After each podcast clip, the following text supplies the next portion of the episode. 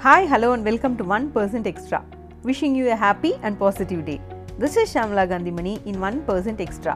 இன்றைக்கி one percent எக்ஸ்ட்ராவில் நம்ம பார்க்க போகிற டாபிக் குப்பையை உங்கள் தலையில் கொட்டட்டுமா என்னங்க இப்படி கேட்குறீங்க அப்படின்னு யோசிக்கிறீங்களா ஆமாங்க மற்றவங்களோட விமர்சனங்கள் மப் மற்றவங்களோட கருத்துக்களை நம்ம வந்து ஏற்றுக்கிட்டோம் அப்படின்னா மற்றவங்க வந்து நம்ம தலையில் குப்பையை கொட்டுறதுக்கு நம்மளே அலோவ் பண்ணுறோம் அப்படின்னு தான் அர்த்தம் எதை பற்றி பேசிகிட்ருக்கேன் அப்படின்னு யோசிக்கிறீங்களா தாழ்வு மனப்பான்மையை பற்றி தாங்க தாழ்வு மனப்பான்மை நமக்கு ஏன் வருது? எப்படி வருது? அதுலேருந்து நம்ம எப்படி நம்மளை மீட்டு கொண்டு வருது அப்படிங்கிறத தான் இன்றைக்கி எபிசோடில் நம்ம பார்க்க போகிறோம் ஒவ்வொரு நாளும் புதிய நாளின் காலை பொழுதில் நம்ம வீட்டில் இருந்து வெளியே காலடி எடுத்து வைக்கும்போது நம்ம மனசுக்குள்ளே தோன்ற நினப்பு என்ன அப்படிங்கிறது தான் அன்னைக்கு நாளை வந்து நம்மளுக்கு வந்து தீர்மானித்து கொடுக்கும். சூரியன் உலகையே பிரகாசமாக்கி வச்சிருக்கு. எங்கும் உற்சாகம் கரை புரண்டு ஓடுகிறது. ஆனால் நம்ம இந்த உற்சாக நதியில் நீந்தணும் அப்படின்னு நினச்சிங்கன்னா ஓகே. ஆனால் அதுக்கு பதிலாக காலையிலேயே இவ்வளோ புழுக்கமாக இருக்கே என்ன கொடுமை இது? இன்னைக்கு நாளை எப்படி ஓட்டுறது? இன்னைக்கு நாள் எப்படி இருக்குமோ தெரியலையே.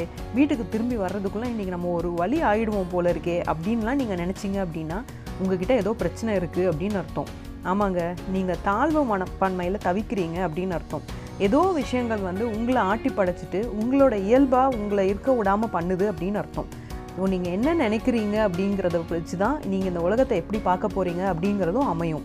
உங்கள் நினப்பு மாறினா இந்த உலகம் உங்களுக்கு வேறு விதமாக தெரியும்.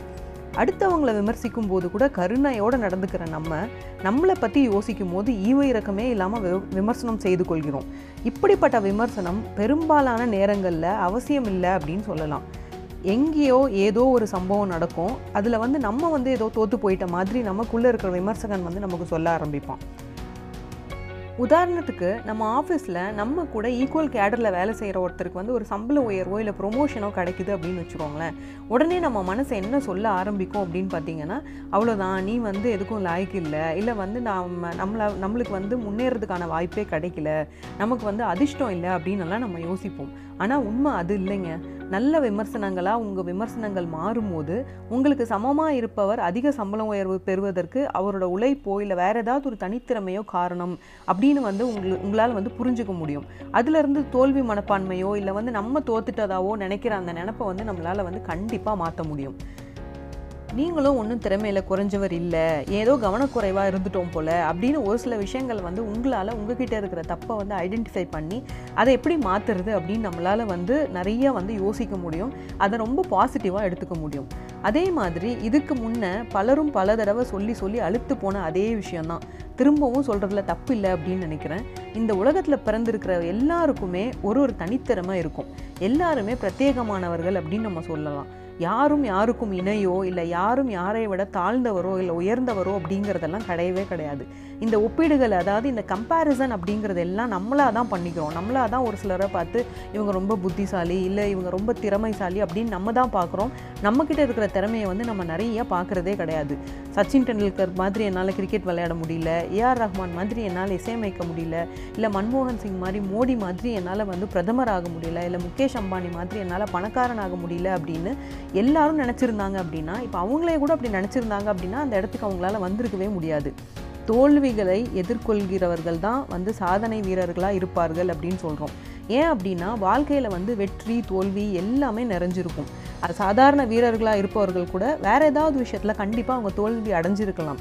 எல்லோரோட வாழ்க்கையிலையும் வெற்றி தோல்வி அப்படிங்கிறது ரெண்டுமே இருக்கும் அப்படிங்கிறத நம்ம கண்டிப்பாக புரிஞ்சுக்கணும். அதுக்கு அப்புறம் அது இதை விட முக்கியமான விஷயம் என்ன அப்படின்னு பார்த்தீங்கன்னா உங்களை வந்து நீங்கள் நேசிக்க கற்றுக்கோங்க அதாவது உங்களுக்கு உரிய மரியாதையை நீங்கள் ஃபஸ்ட்டு கொடுங்க. நம்மளே நமக்கு மரியாதை கொடுக்காம அடுத்தவங்க வந்து நம்ம நம்மக்கிட்ட மரியாதையாக நடந்துக்கணும். இல்லை நம்மளுக்கு மரியாதை கொடுக்கணும் அப்படின்னு எதிர்பார்க்குறது வந்து ரொம்ப தப்பான விஷயம். நீங்கள் எப்படி இருக்கீங்களோ இல்லை நீங்கள் எப்படி உங்கள் உடல்வாகு எப்படி இருக்கோ உங்கள் மனநிலை எப்படி இருக்கோ அதை அப்படியே வந்து நீங்கள் ஏற்றுக்க பழகிக்கோங்க. உங்கள் தோற்றத்தில் ஏதாவது ஒரு தனித்தன்மை அதாவது மற்றவங்க கிட்ட இல்லாத ஏதாவது ஒரு விஷயம் இருக்கும் கண்டிப்பாக நம்ம வந்து ஒரு ஒரே கோணத்தில் யோசிச்சுட்டு இருக்கிறதுனால அந்த தனித்திறமையோ இல்லை நமக்கு இருக்கிற வந்து அந்த தனிப்பட்ட ஒரு விஷயமோ வந்து நமக்கு தெரியாமல் போகும். யாராக இருந்தாலுமே மற்ற யாரிடமும் இல்லாத ஒரு தனித்தன்மை உங்ககிட்ட கண்டிப்பாக இருக்கும். அதை கண்டுபிடிச்சிட்டிங்க அப்படின்னா உங்கள் தாழ்வு மனப்பான்மை நீங்கிவிடும். அதே மாதிரி எந்த ஒரு விஷயத்துலையும் எல்லாருக்கும் கருப்பு கருத்து இருக்கிற மாதிரி உங்களுக்கும் ஒரு கருத்து இருக்கும். மற்றவர்களோட கருத்து அவர்களுக்கு எப்படி முக்கியமோ அதே மாதிரி உங்களோட கருத்து உங்களுக்கும் முக்கியம் அப்படின்னு நினைங்க.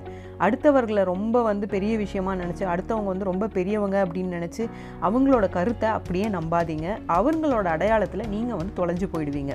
அதே மாதிரி தெருவில் நடந்து போகிறீங்க இல்லை வந்து ரோட்டோர மாடியிலேருந்து யாரோ ஒருத்தர் குப்பை கொட்டுறாங்கன்னு வச்சுக்கோங்களேன் உங்கள் மேலே குப்பை கொட்ட போகிறாங்கன்னு தெரிஞ்சும் நீங்கள் அந்த இடத்துல நிற்பீங்களா கண்டிப்பாக நிற்க மாட்டோம் இல்லையா? நகர்ந்து போயிடுவோம். ஆனால் பிறர் வந்து நம்மளை விமர்சனம் பண்ணும்போதோ இல்லை நம்மளை பற்றின விஷயங்களை அவங்க பேசும்போதோ வந்து நம்ம வந்து அதை அப்படியே அக்செப்ட் பண்ணிக்கிறோம்.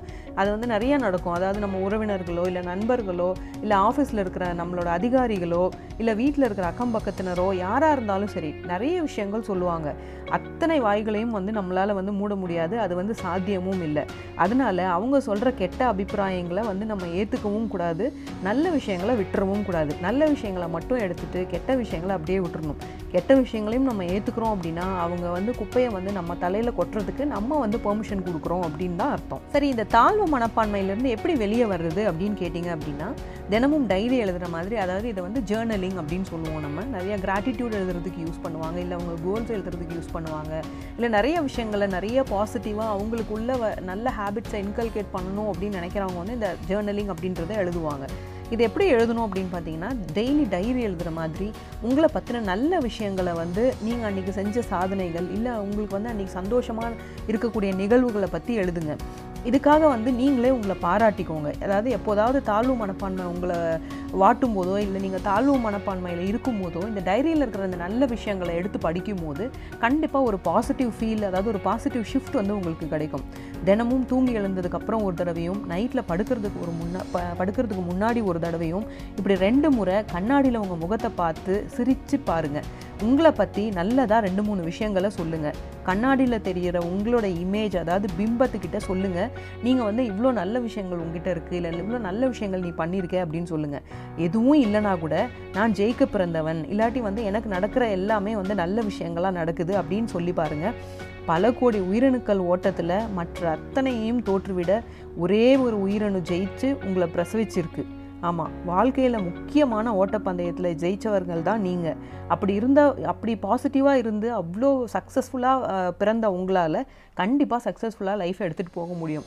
இந்த தாழ்வு மனப்பான்மையிலிருந்து மீள்றது மூலமாக கண்டிப்பாக உங்ககிட்ட இருக்கிற தனித்திறமையோ இல்லை உங்ககிட்ட இருக்கிற ஏதாவது ஒரு நல்ல விஷயத்தையோ கண்டிப்பாக உங்களால் ஐடென்டிஃபை பண்ண முடியும். அந்த விஷயத்தை ஐடென்டிஃபை பண்ணிட்டீங்க அப்படின்னா நீங்கள் சக்ஸஸ்ஃபுல் ஆகிறத வந்து யாராலையும் தடுத்து நிறுத்தவே முடியாது.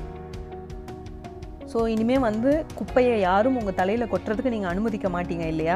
அனுமதிக்க மாட்டீங்க அப்படிங்கிற நம்பிக்கையோட இந்த டிப் உங்களுக்கு கண்டிப்பாக யூஸ்ஃபுல்லாக இருக்கும் அப்படின்னு நம்புகிறேன் இந்த meantime this is Shamla Gandhimani thanks for listening and here is the way to make everything positive I would love to hear from you உங்கள் ஃபீட்பேக்ஸ் கமெண்ட்ஸ் கொஷின்ஸ் டிப்ஸை எல்லாம் கமெண்ட் பண்ணுங்கள் இந்த ஒன் பர்சன்ட் எக்ஸ்ட்ராவை ஃபேஸ்புக் இன்ஸ்டா யூடியூப்பில் follow பண்ணுங்கள் one percent extra இப்போது Google Spotify Apple iHeart பாட்காஸ்ட்லேயும் கேட்டு என்ஜாய் பண்ணுங்கள் இந்த ஒன் பர்சன்ட் எக்ஸ்ட்ரா பிளாட்ஃபார்மில் நிறைய யூஸ்ஃபுல்லான life skill tips time management tips productivity tips share பண்ணிகிட்டு இருக்கோம். இதெல்லாம் உங்கள் லைஃப்பை ப்ரொடக்டிவாக க்ரியேட்டிவாக பாசிட்டிவாக மாற்றிருக்கும் அப்படிங்கிற நம்பிக்கையோடு நான் உங்களை அடுத்த எபிசோடில் மீட் பண்ணுறேன் until then goodbye see you soon